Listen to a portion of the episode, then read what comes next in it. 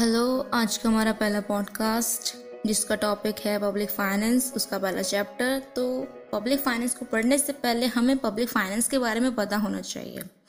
तो किसी भी कंट्री को चलाने के लिए पैसों की ज़रूरत पड़ती है।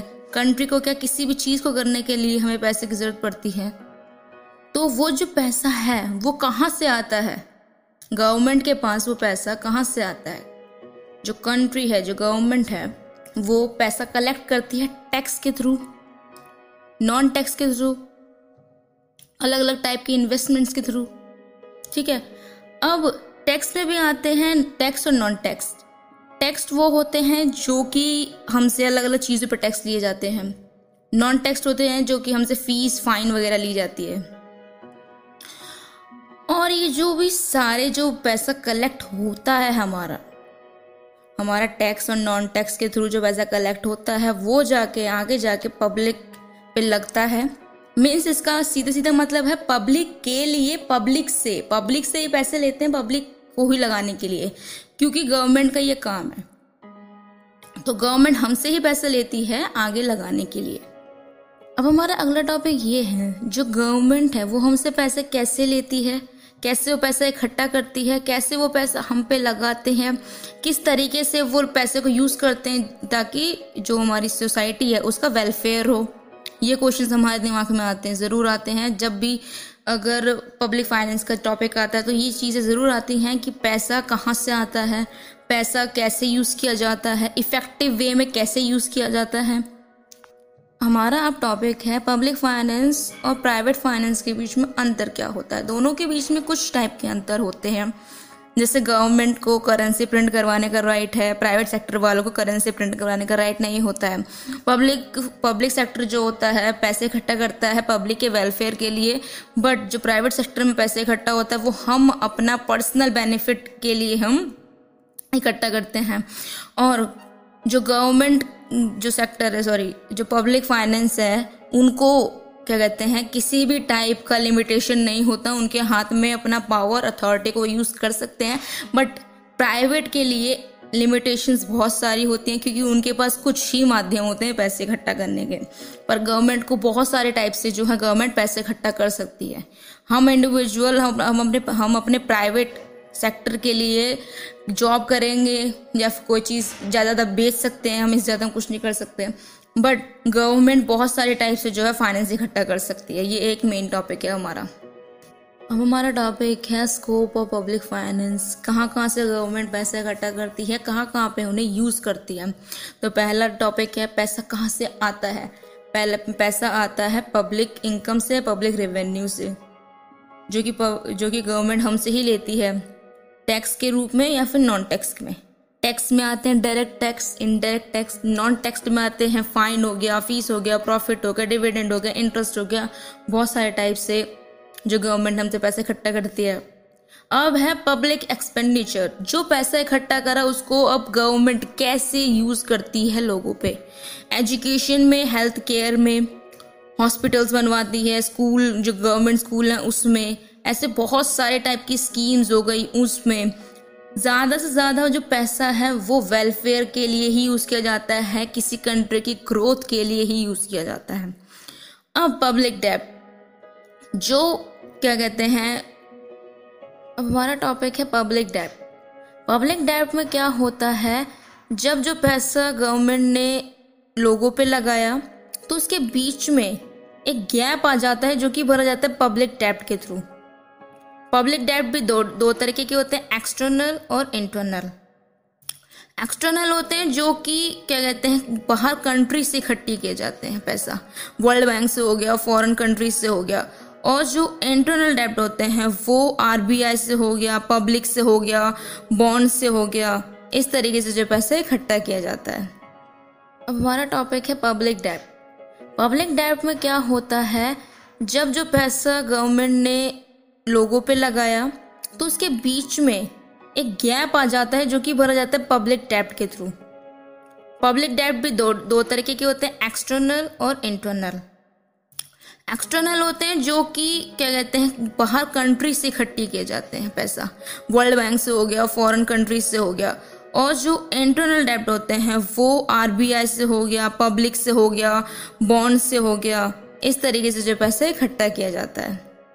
अब हमारा टॉपिक है फाइनेंशियल एडमिनिस्ट्रेशन अब जो पैसा इकट्ठा होगा लगेगा उसके लिए पहले एक स्ट्रक्चर तैयार करने की ज़रूरत होती है। एक बजट पास करने की ज़रूरत होती है कि, कि कौन सा पैसा कहाँ लगेगा ताकि ज़्यादा से ज़्यादा पैसा अच्छी चीज़ में यूज़ हो वेस्ट ना हो। इफ़ेक्टिव वे में हम किसी चीज़ को यूज़ करें ना कि पैसे को वेस्ट करें। क्योंकि इससे गवर्नमेंट का भी टाइम वेस्ट होगा और जो ग्रोथ हो, करनी होगी कंट्री की वो भी बहुत ज़्यादा स्लो होगी। अब हमारा टॉपिक है फ़िज़िकल पॉलिसी ये एक टाइप की पॉलिसी है गवर्नमेंट यूज़ करती है जब क्या कहते हैं बिज़नेस में बूम आता है। क्योंकि किसी भी चीज़ में कंट्री सॉरी अब अगला टॉपिक है हमारा physical policy physical policy government use करती है जब किसी बिज़नेस में बूम आता है। क्योंकि किसी भी टाइप का बूम टैक्स को स्पेंडिंग को बढ़ा देता है और जो कि हार्मफुल होता है किसी भी बिज़नेस साइकिल के लिए या फिर किसी भी कंट्री के लिए। अब अगला टॉपिक है हमारा physical policy physical policy government use करती है जब किसी बिज़नेस में बूम आता है, क्योंकि किसी भी टाइप का बूम टैक्स को स्पेंडिंग को बढ़ा देता है और जो कि हार्मफुल होता है किसी भी बिज़नेस साइकिल के लिए या फिर किसी भी कंट्री के लिए। अब हमारा अगला टॉपिक है फेडरल फाइनेंस जो कि होता है डिस्ट्रीब्यूट करना।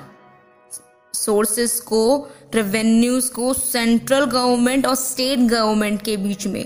क्योंकि कुछ काम सेंट्रल गवर्नमेंट करती है और कुछ काम स्टेट गवर्नमेंट करती है तो उनके बीच में एक डिस्ट्रीब्यूशन होना ज़रूरी है, जिसकी वजह से जो गवर्नमेंट है दोनों टाइप की गवर्नमेंट अपनी अपनी जगह पे अपनी अपनी पोस्ट पे कंट्री की ग्रोथ करवा सके एक अच्छे एक अच्छे लेवल पे। अब हमारा टॉपिक है फ़िज़िकल फ़ंक्शन तो इसमें तीन टाइप के फ़ंक्शन होते हैं एलोकेशन डिस्ट्रीब्यूशन स्टेबलाइजेशन एलोकेशन में होता है, जैसे मैंने पहले बताया बजट बनता है। तो इस तरीके से पैसे को एलोकेट करना कि जो अच्छे वे में यूज़ हो वेस्टेज ना हो। बेस्ट बेस्ट वे में क्या कहते हैं, हम पैसे को यूज़ करने की ट्राई करें, ना कि वेस्ट हो।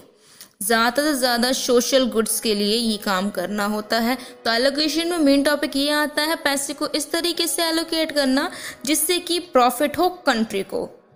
अब दो टाइप के गुड्स होते हैं, एक टाइप का होता है पब्लिक गुड और सेकेंड टाइप होता है प्राइवेट गुड्स जो प्राइवेट गुड्स होते हैं, वो कहीं ना कहीं टाइप से उनमें लिमिटेशन लगी होती है। पर जो पब्लिक गुड्स होते हैं, उनमें किसी भी टाइप का लिमिटेशन नहीं होती है। तो पूरी पूरी बात ये है कि एलोकेशन में क्या होता है?